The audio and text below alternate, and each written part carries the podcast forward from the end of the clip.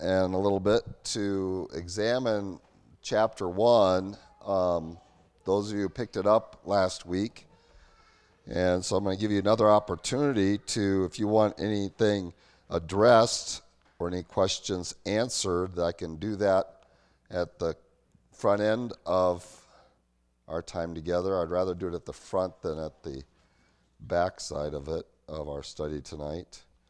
Any comments or que- anything discussion we want to have over the attributes of God and their relationship to the definition of God and what I mean by the humility of God.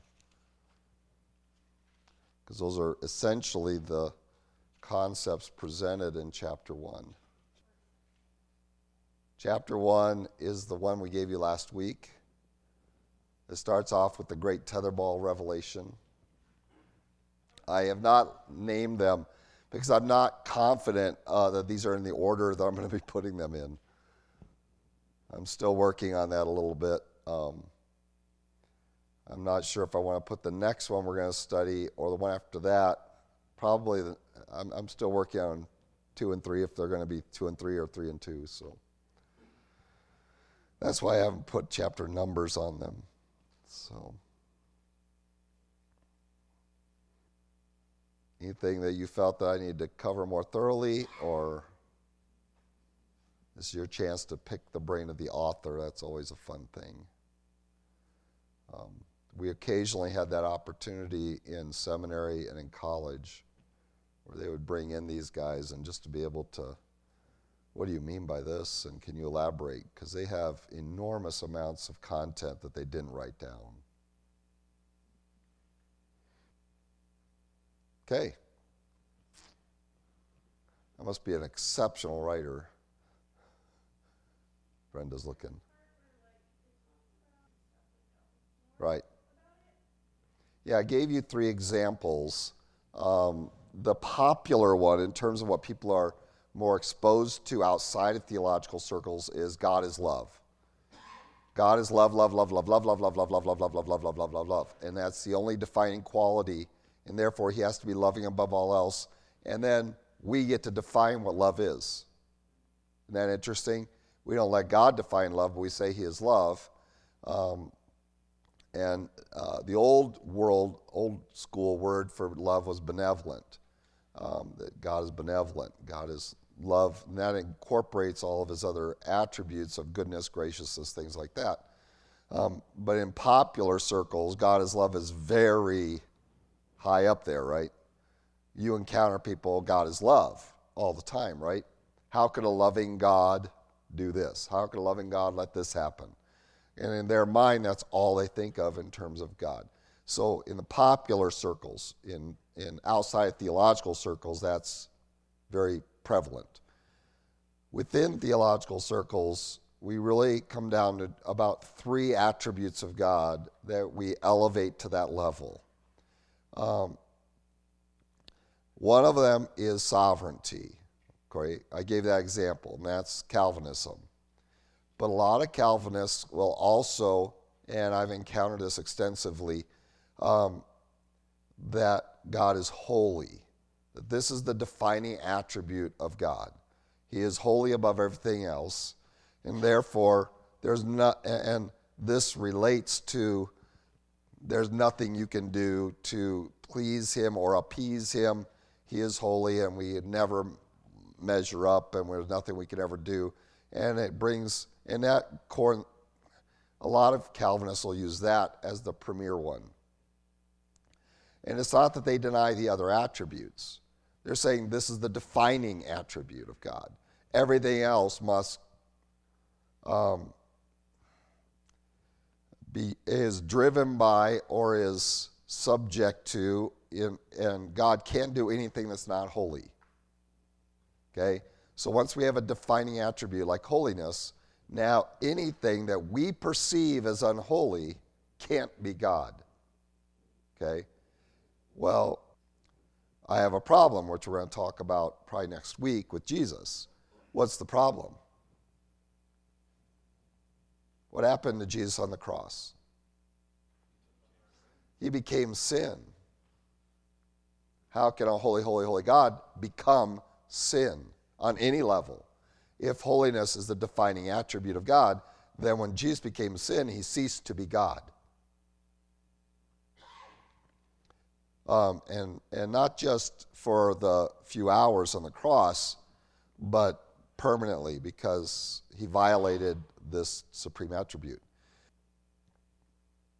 You'll see that attribute uh, carried, and in fact, that was really why he left our church was because he, did, he his view was that God was holy above everything else, and that somehow in our teaching of the church that we were violating His holiness um, or, or diminishing it. We'll put it like that, um, especially with regard to the question we're going to talk about in this chapter tonight.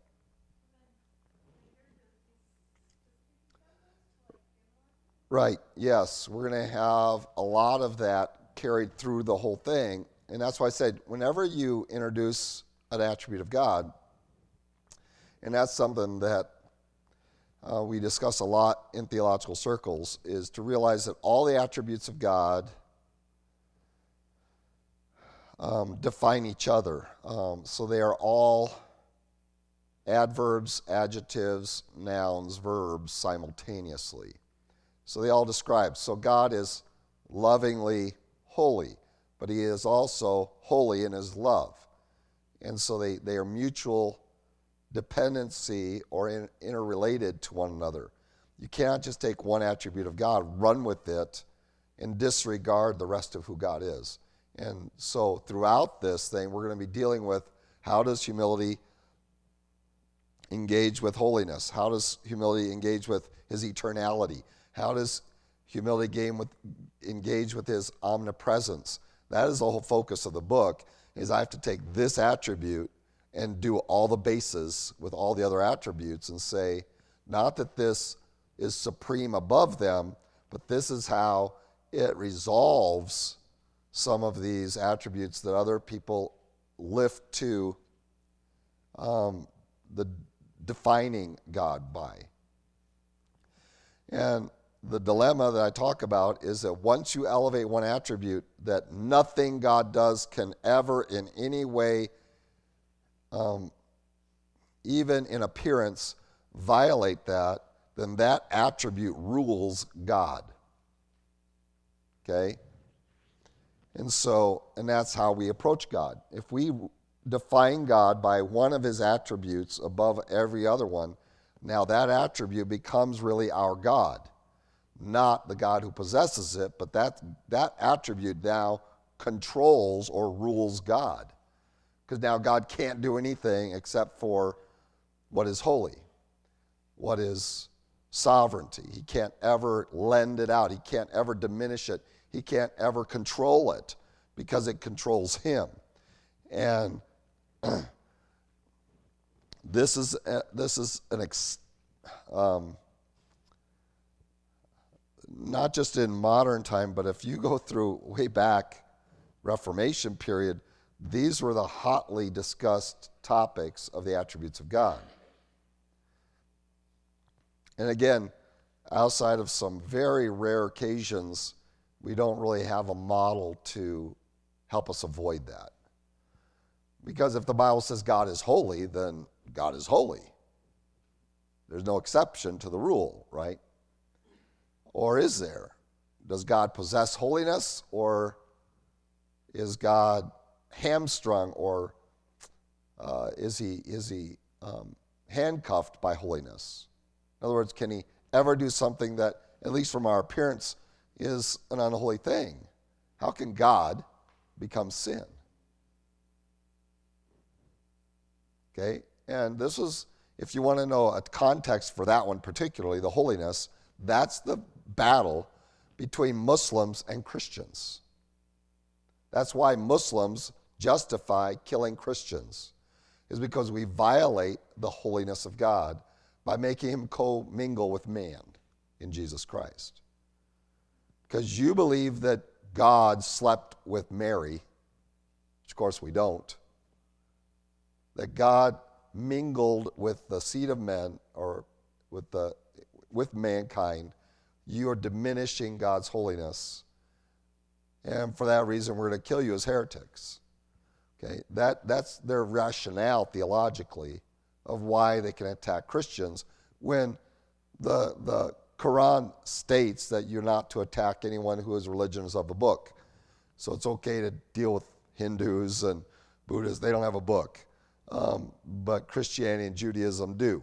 We have a text. And, but what's the rationale? And so the Catholic Church, when they confronted the Muslims, said, Why is the problem? And why can't we coexist um, during the Holy Wars? Their statement was because you violate this attribute of God. And so then they had to introduce a bunch of doctrine, and the Catholic Church introduced that doctrine to try to uh, satiate, satisfy the Muslims. And that doctrine is now Mary has to be more than human, right? So now she has to have a, a divine origin herself so that we have this unique individual to create a, another unique individual to protect God's holiness from man's corruptness. Okay, and so that's where the Catholic doctrine of, of Mariology was really birthed, was in this concept, because in a, in a Muslim's mind, God is holy. Um, the Muslim Allah isn't loving, He's merciful, um, and but they, what they mean by merciful is different than what you think of as merciful. Okay, um, He's merciful by letting you keep living um, and not just destroying you all, because God is holy, holy, holy to them as well. But they have elevated that, and so a lot of um, Christian theologians follow that, and we're going to see that played out in our uh, doctrine of Jesus Christ. So they are there. Um, and and we're gonna uh, we're gonna address some that you hold very precious to you. Um, for example, some will say, "Well, God," in their definition of God, they say He's eternal. Okay, He's eternal. What does that mean? No beginning and no end. Um, but when you press them further, well, can God confine himself in time? And that's, well, no. We have to say something different. And the way we state that is he is a time, as he's outside of time. He is trans time. So he just, and so, uh, you know, uh, you have all these different doctrines out there um, because we cannot violate eternality because it's part of our definition of God. Whereas um, in the chapter that I give my definition is the self existent personal being. Okay, and now any attribute um, uh, can be applied to that, and so um, we're trying to not use any one attribute to define God.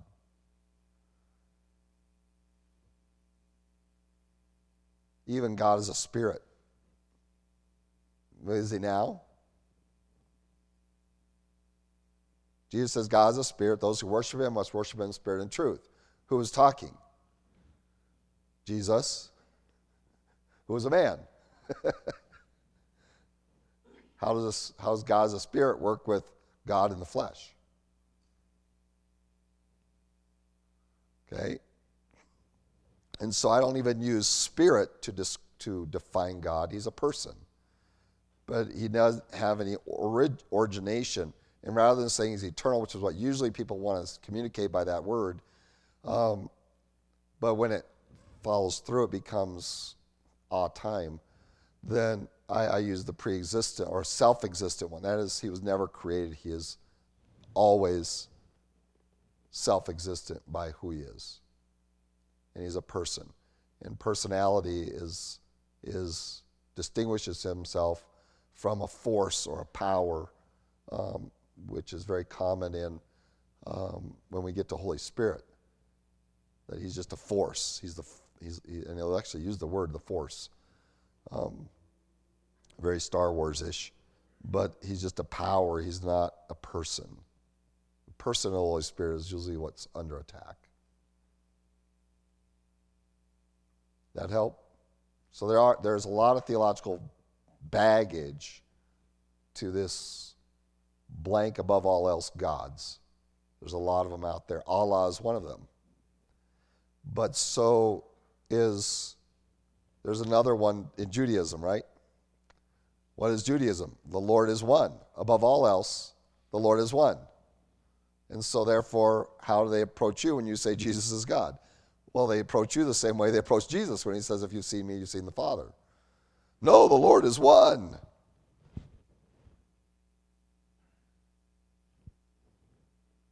But why do we have a plural in Genesis? Let us make man in our image. Why is it a plural? Um, and so, you know, they elevate that declaration, the Lord, He is one, to, def, to the level of de- definition rather than description. Okay?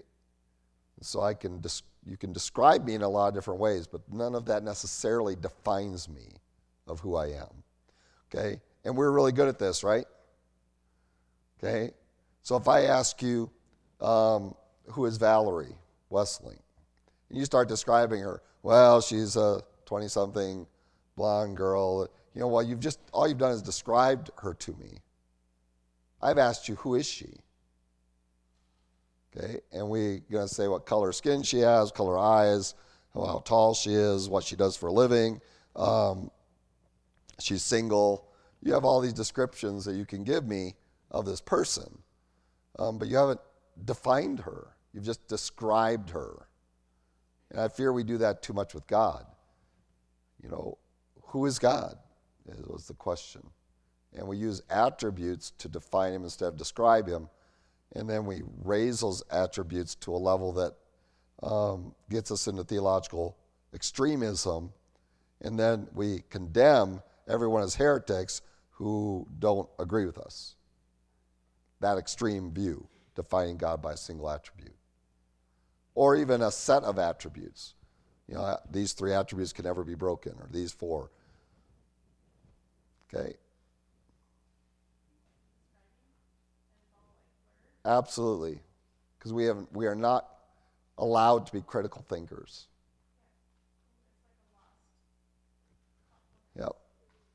Um, when I was young, um, what was the great let's see, John Denver went to the Rocky Mountains to find himself. Okay, um, what was the great um, challenge? Well, I want to know who am I? Who am I? And it was coupled with a second question that every young person had to come to grips with, and it defined really your direction of your life. You wanted to find out who I am and why am I here? Okay, every young person was confronted with these two things Who are you? Why are you here? And young people today, that's the farthest thing. They've never been confronted with those questions at all. And if they have at, at any length, it's perverted by these bizarre things of, you know, I'm not a boy and things like that. It's just freakish because we have abandoned that process that really is society's job to help introduce truth into someone's life so that they can ask and find answers to those questions. And they are still worth asking. Who are you? I'm a butcher. Well, no, you just describe what you do, but who are you? I'm a brother, sister, wife, husband. You know, That's a relationship, but who are you? And they don't think about that. Um, but those are the important questions that used to be encountered and worked through by lots of young adults. And because while they're under their parents' authority, you know, then when they became young adults, now they're going to go out in the world and discover who am I and why am I here? Now that I'm my own person and not under the authority of a parent. And that's why college um, and that young adult age, and so they explore weird things to try to answer those questions. They explored drugs, they explored, um, that was the whole basis of the hippie movement of, of the 60s. Um, who am I? Why am I here? and they're exploring all these things, and we really have uh, short circuited that process through entertainment and through the dulling of their intellect so they don't even think of those things unless they're perverted by this attention getting. That's all it is, really attention getting. You know, I'm non binary. Well, no such thing exists. it doesn't exist. Okay? So we've entered them into, and it shouldn't surprise you that they go there, right? Because their whole lives is what? Fantasy. Okay? I mean, they're, they're fantasizing from the very, very early age because their, their reality is only TV and the internet. And it should be no surprise that they think they can dream themselves into something that doesn't, isn't even real. And that's all they got. And it's really sad. Okay? Good stuff. Let's get into tonight's work a little bit. Ephesians chapter 2. If you'll turn there.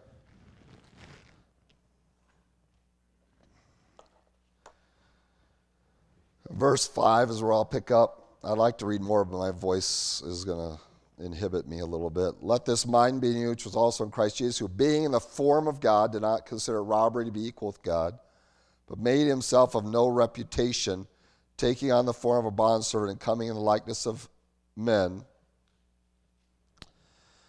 and being found in appearance as a man, he humbled himself and became obedient to the point of death, even death on the cross. This is a pretty direct statement, right, to support my hypothesis that God is humble. Because what does it say in the text? He humbled himself and became a servant, right? I mean, it's right there in the text. That makes it real easy for us to say, well, Jesus was humbled himself. Um, and we have a dilemma. He humbled himself for our benefit, but the question comes in, um, and it's we're going to deal with one question at a time. The latter question is going to be, what did he humble? What did? And the word there is emptied himself. It's called the kenosis passage. I wrote that there for you. Um, it's a Greek word. We make a lot of it. Every textbook, every theological work on Jesus Christ, of Christology, uh, every commentator on this passage will pull that Greek word out and go on and on about it for paragraphs. And it becomes the trigger word for our Christology. What does it mean, kenosis? Which, which literally just means to empty oneself. And we talked a little bit about this last week. So we're going to ask the question what did he empty himself of, and exactly how much did he empty himself that he could become man? But even before we get to that, we have a question about can we now take this action of Jesus Christ, derive something about God from that, and then apply it to God the Father and God the Spirit. And this brings to, an under, to really dealing with the triunity of God. And I share in the chapter there that we need to address that a little bit. Uh, and it's going to come up again under Holy Spirit. We're not going to revisit it there just by saying go back to this chapter. So, is Jesus God? Affirm that, yes? You believe that? Okay. Is the Spirit, Holy Spirit God? Yes. Okay, so that's the triune con- con- conviction. Is that Father, Son, Spirit are the triune, and I prefer the word triune to Trinity Trinity just says threeness. Triunity says three in oneness. So the correct term we should have been using all along is do you believe in the triunity? Not the Trinity. Trinity just means three. It doesn't have one in the definition of, its, of it. So the triune God, three in one. We don't violate the unity and we don't violate the plurality. So we have lots of illustrations for this.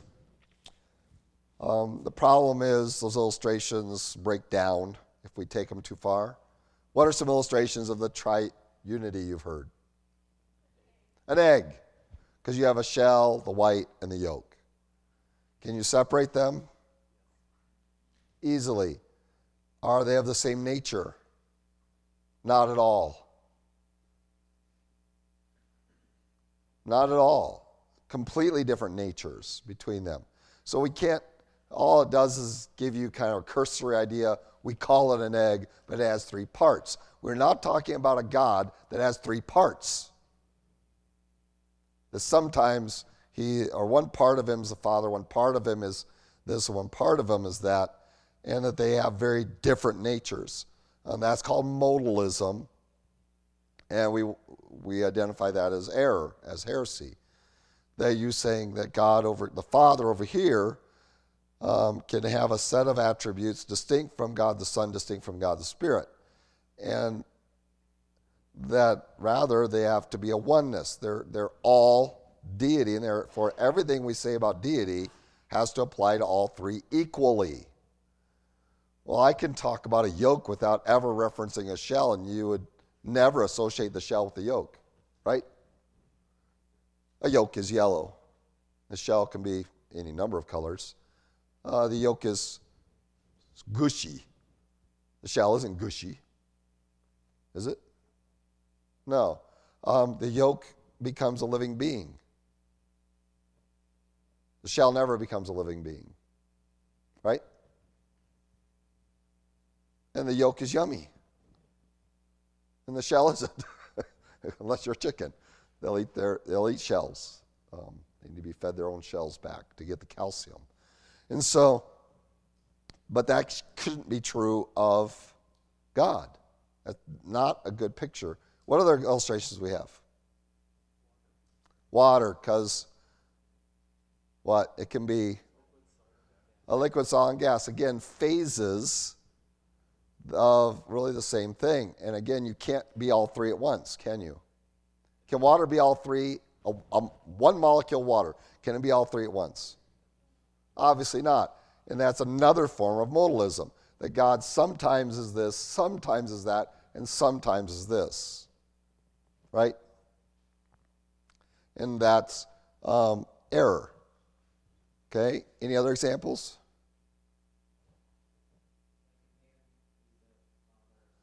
All right, we have three different titles for the same person.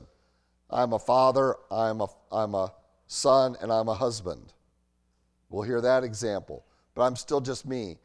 But we're not, but it's much more complex. Those just state relationships. They don't state what you are or define you. Those are just, you have various relationships. But I'm also an employee or an employer. I'm also a friend. I'm also a pastor. I'm a, I mean, these are just relationships you're talking about. They don't define you.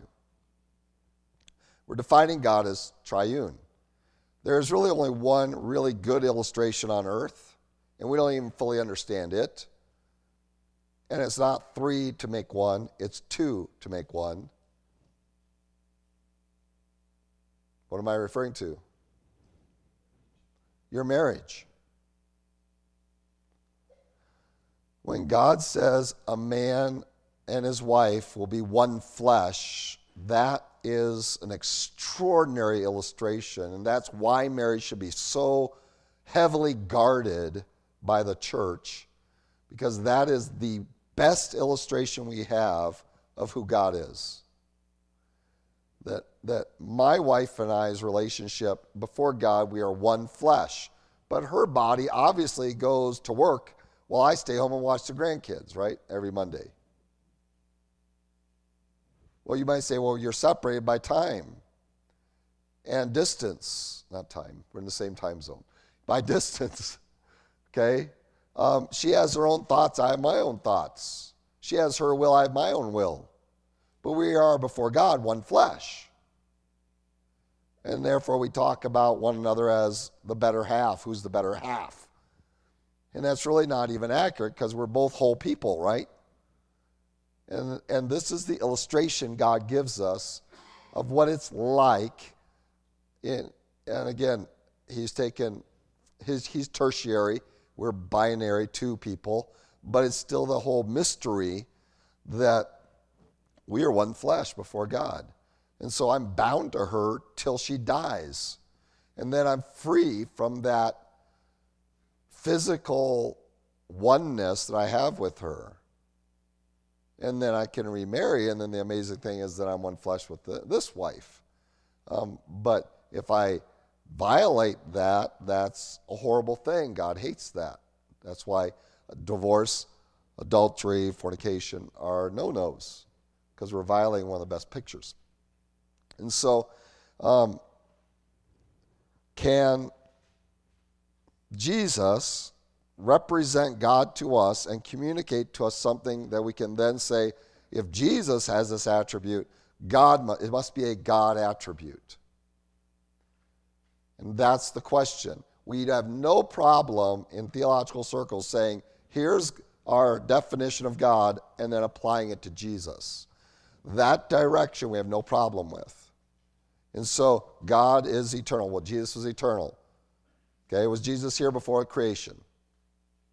We have no problem with that. Okay, um, he was there in the Old Testament. He was there at creation. He'll be there forever. Um, and so, yes. Um, so these attributes of God we apply to Jesus, and we say, well, Jesus is all-knowing, omniscient. Yes, um, but somehow he claimed not to know certain things when he was on earth, including when he would come back.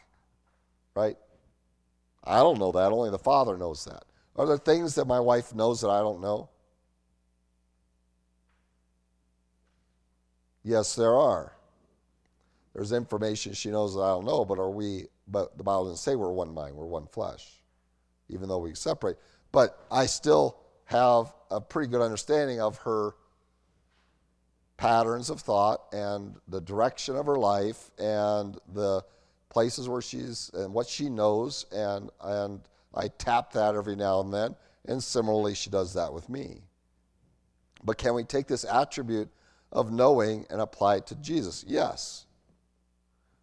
The challenge is can we take attributes of Jesus that we see of Jesus and apply it to God, the Father? Because that's what's described here. Jesus humbled himself, emptied himself. Well, to do that, he had to humiliate himself. He had to do something to his deity to fit into humanity. And so, how can, is Jesus omnipresent? Let me ask you that.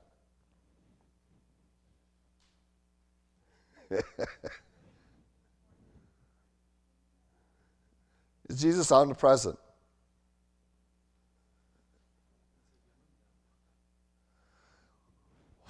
How did he become, how did he walk? I mean, he says, I have to go to the Father to send the Spirit, which kind of implies that the Father wasn't here, Jesus was here, and the Spirit wasn't here. The Spirit was there. I have to go to this place, send him to that. That's all spatial terms. We're going to talk about that in one of the chapters. And so the question is is Jesus omnipresent? Is Jesus here with you right now? Where two or three are gathered in my name, there I am in the midst. What is that passage referring to? Does anybody know? What is the context of that passage? Church discipline. He's really talking about his authority. There were two or three believers are gathered together, and they're saying, This brother's in sin, that he is there. His, his authority is in those two or three to exercise discipline on the offending person. That was an authority issue, not necessarily a presence issue, but we quote that out of context all the time and use it to say, well, God is, Jesus is omnipresent. And we tell young people that they're going to ask Jesus into their heart, and that's kind of implying that Jesus is going to be present in their heart. Um, but Jesus isn't a spirit, is he? Is Jesus taking residence in their heart? Really, we're asking, inviting the Holy Spirit in but under the authority of Jesus Christ and his sacrifice. We are submitting our heart, our will to Jesus, and we're, at, we're, we're not really asking him into our heart. We really should be saying we're giving our heart to Jesus. That would be much more accurate. I'm giving my will to Jesus Christ so that He has the authority of my life, and that will be exercised by Holy Spirit's residence. Holy Spirit is the resident in us. Jesus has gone to the Father, and He has not returned yet. So now I have a struggle. Is Jesus omnipresent? Well, no. How can that be? When did that happen? And we're going to have to struggle with that. And can we apply those same principles if Jesus can confine himself to, to space, spatial confine, that he can become a man? Can God confine himself to space, spatially, and not be everywhere at once? Whoa. Now, I already talked about that last week, right? And I asked you, did, can God give you uh, privacy? Can God grant you privacy? That was the question last week, right? A little bit. We're going to discuss that. That's one of the things we're going to look at. And so the question here is about Jesus Christ. If we study Jesus Christ, can I then take what I learn about Jesus and apply it to the Father and the Spirit? Yes and no. Why? Because they're three in one. And so the, the rule of thumb is do not confuse Father, Son, and Spirit, and do not divide God into three parts. That's the rule that has come out of a lot of canonical meetings of, of men throughout church history to try to deal with what is heresy and what is not, is do not confuse the Father, the Son, the Spirit, and do not, what's the Do not confuse the three, and do not uh, divide the one. And that is a lot of work. So, did God the Father die on the cross? No, he was there.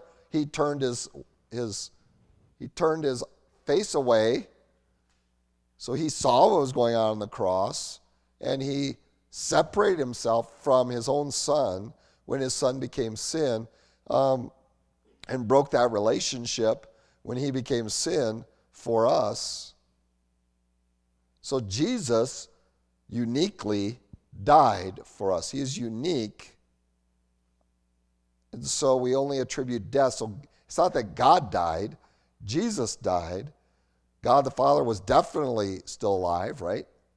God the Spirit was definitely still alive, right? now we have this challenge well, can God die? Well, not until he does kenosis. And if Jesus did kenosis, can God do it in other areas to a lesser degree instead of full kenosis, which is emptying yourself? Jesus Christ did the incredible, most, most extraordinary act of humility and he brought every attribute of God under complete surrender and control to the point that he was empty of those attributes. Wow. So, how did Jesus perform miracles? Same way you do. The same way a believer, a follower of Jesus Christ would by the power of the Holy Spirit. That's why we have no miracle working. I know the little story about baby Jesus with this dove and cried and brought back to life. Um, not in the Bible, not real, um, and not theologically possible. Because that would deny Ephesians or Philippians 2 that says he emptied himself. And so the question is can what does it take for Jesus to empty himself? That means he has to be able to have full, complete control over everything that describes him so that he can literally become man 100%.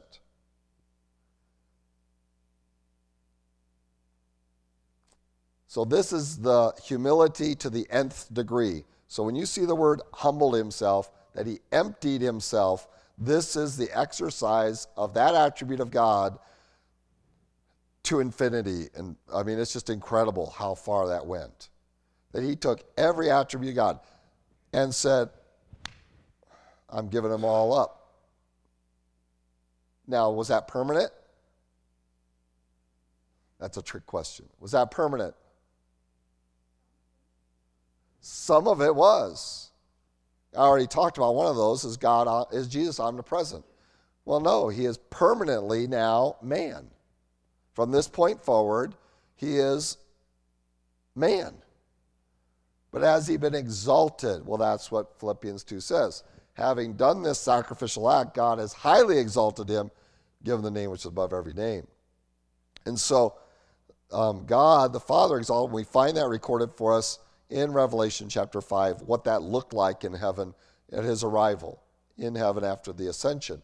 And so, but even in his exalted state, which is more about authority, he still is man. He didn't cease to be man when he, when he was ascended to heaven. He is still human. And that was a permanent thing that happened. And so, um, are his other attributes restored? Certainly. We see a lot of other attributes restored. But in terms of um, his omnipresence, he, he surrendered that permanently for you. He's not um, physically here. He's in heaven, and he's going to come again, receive us unto our, uh, receive us unto himself, that where he is, we shall be also. That's all spatial terms. So we have to distinguish Jesus now. But the question is, how did he get that way? Well, he has to have an attribute that is possessed by all of deity, by all of the one. this is really hard language, isn't it? to enable him to do these. If holiness defines God, how could Jesus become sin? How could he walk among sinners? How? How could he be raised by sinners?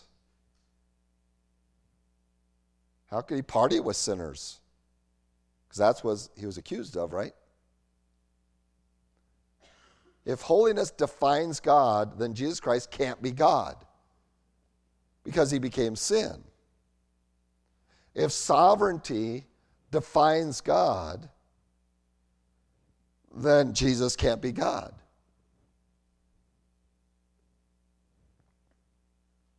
Because he very obviously wasn't in control of everything because he begged the Father if there was a way he could avoid death on the cross in Gethsemane. And it's very evident when he walks up to Jerusalem that he cries out, What?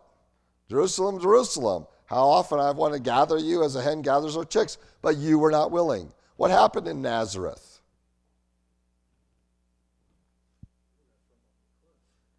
Yeah, they were going to kill him. He, he avoided that. But what didn't happen in Nazareth? Not hardly any miracles because they didn't believe. He was limited in those ways. And so, um, if these attributes define God, then Jesus can't be God. And I haven't really addressed that in the chapter at all. That's that's just not there. I just can't fit it all in. It would go on and on and on forever. Okay? Um, but this is the struggle. There has to be some mechanism, some quality of God that would allow this passage to happen for Jesus to come become man 100%. And that quality has to be the self sovereignty, that he is in control of everything about himself. So he is in perfect control or perfect, his will has perfect exercise over everything that we understand God to be. So he has his personal will can um, bring any attribute of God into subjection. From our appearance, it looks like he's weakened by this. But that's not the case. So when God says, I'm going to empty myself, the, the second person of the Godhead says, I will, I'm going to exercise humility to an extraordinary level. I'm going to put it into practice and bring all these infinitudes, and I'm going to empty myself of them. He didn't do that after he became a man, he did that to become a man. So he emptied himself because he was equal with God, it says. And we're not stealing anything from one another. Um, what's yours is mine, what's mine is yours. But I'm going to surrender it all. So God, Jesus, God the Son, surrenders it all. Does that mean he ceases to be God? No, in fact, that very act is an exercise of humility that transcends how the Father or the Spirit has ever exercised humility. It is the highest expression of that attribute in all of what is God. Now, once we understand that, and, and, by the way, not every theologian agrees with me on that. In fact, a lot of them try to get around this passage by saying he didn't really empty himself of anything. That they make this statement appearance only and not reality. That somehow he just surrendered, he emptied himself of the access to it, not of the actual attributes. Or that he, that, that's probably the best that I've heard um, that he emptied himself of the authority associated with it, um, but not really of any of the attributes. And it doesn't make sense. It doesn't fit the passage, and it doesn't fit what we know about Jesus. And the question, could he be tempted, which is where we wanted to go tonight, um, addresses that. Do you believe that Jesus Christ was fully man to such a degree that he could actually do something contrary to the Father? that he could be tempted, that he could sin, that he could exercise his will contrary to the Father's will. That's what sin is. When we exercise our will contrary to God's will. Okay? If God says do this and we do the opposite, God says don't do this and we do the opposite, we are sinning. We are exercising our will against His. To become a follower of Jesus Christ is to surrender our will to His and invite Him in. And so, could Jesus do that? And it's really a challenge of saying, how human was Jesus? How much of his deity was put aside by this word emptied? And I'm pretty sure I know what the word empty means. It doesn't mean half full. It doesn't mean full, but it looks empty. That's essentially where most theologians end up. Because they want to protect the triune God from all the ramifications of having Jesus no longer possess these, which is really error because he's not, it's not that he no longer possesses them, he actually possesses them sufficiently to empty himself of them. That is the highest level of self possession, is to give it up. And that surrender isn't just to become a man, that surrender is even to the point of death. How can God die?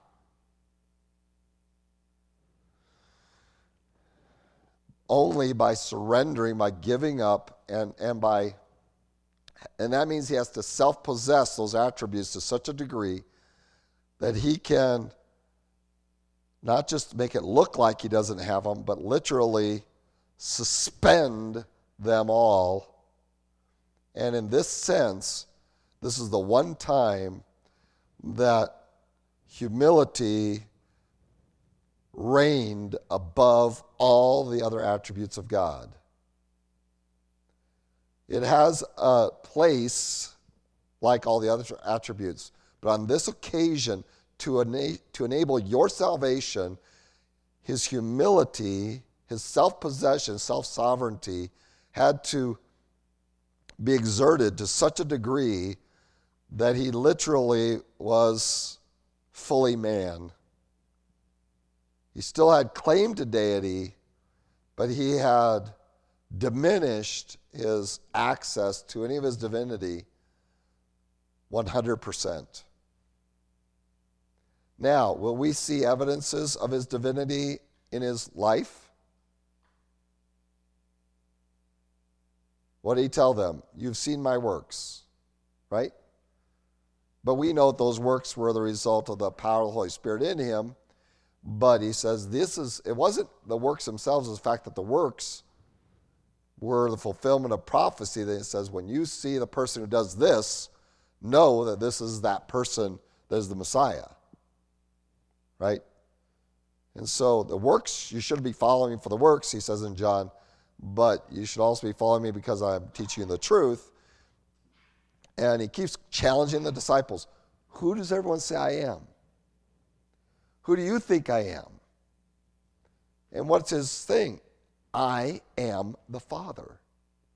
But there's nothing when you look at me that looks like God. And this is the struggle that all the disciples had.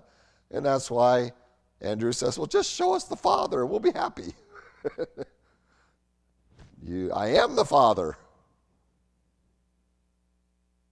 So he still had perfect mastery over all of his attributes, but that perfect mastery was exercised to such a degree that he was 100% man and 100% dependent upon the Holy Spirit and 100% um, distinguishable from the Father and the Spirit.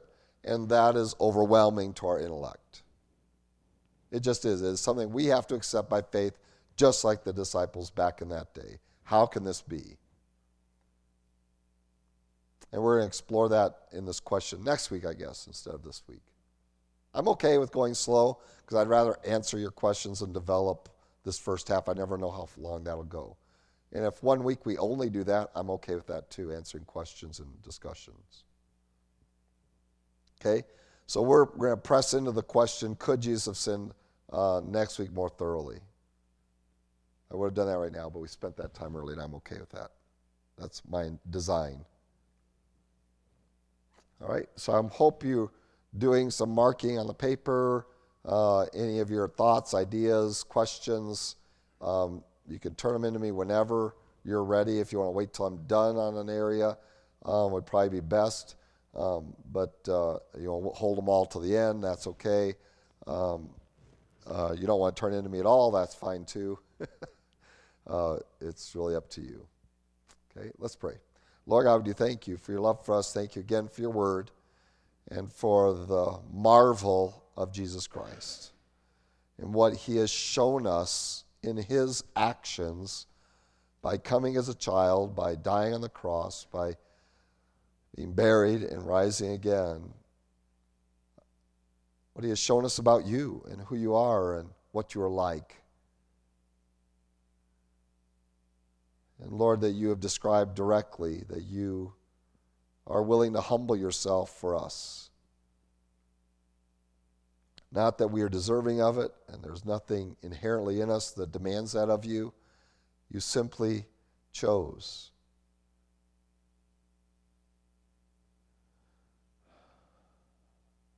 To exercise your humility to such a degree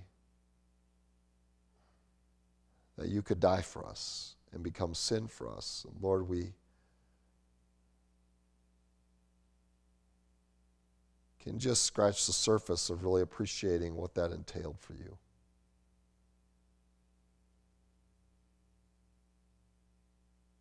And so, Lord, we want to be a thankful people. And we want to bring glory to your name as we contemplate and meditate upon what it took for you to come and take away our sin as the perfect Lamb of God. In Christ Jesus' name we do pray. Amen. If you ever feel that I'm diminishing God or Jesus or Spirit anywhere along this, please wave at me. Please say, I, I am concerned. Please tell me that. Um, I don't, I, I don't want to diminish him. I'm hopefully exalting, glorifying him. That's our goal.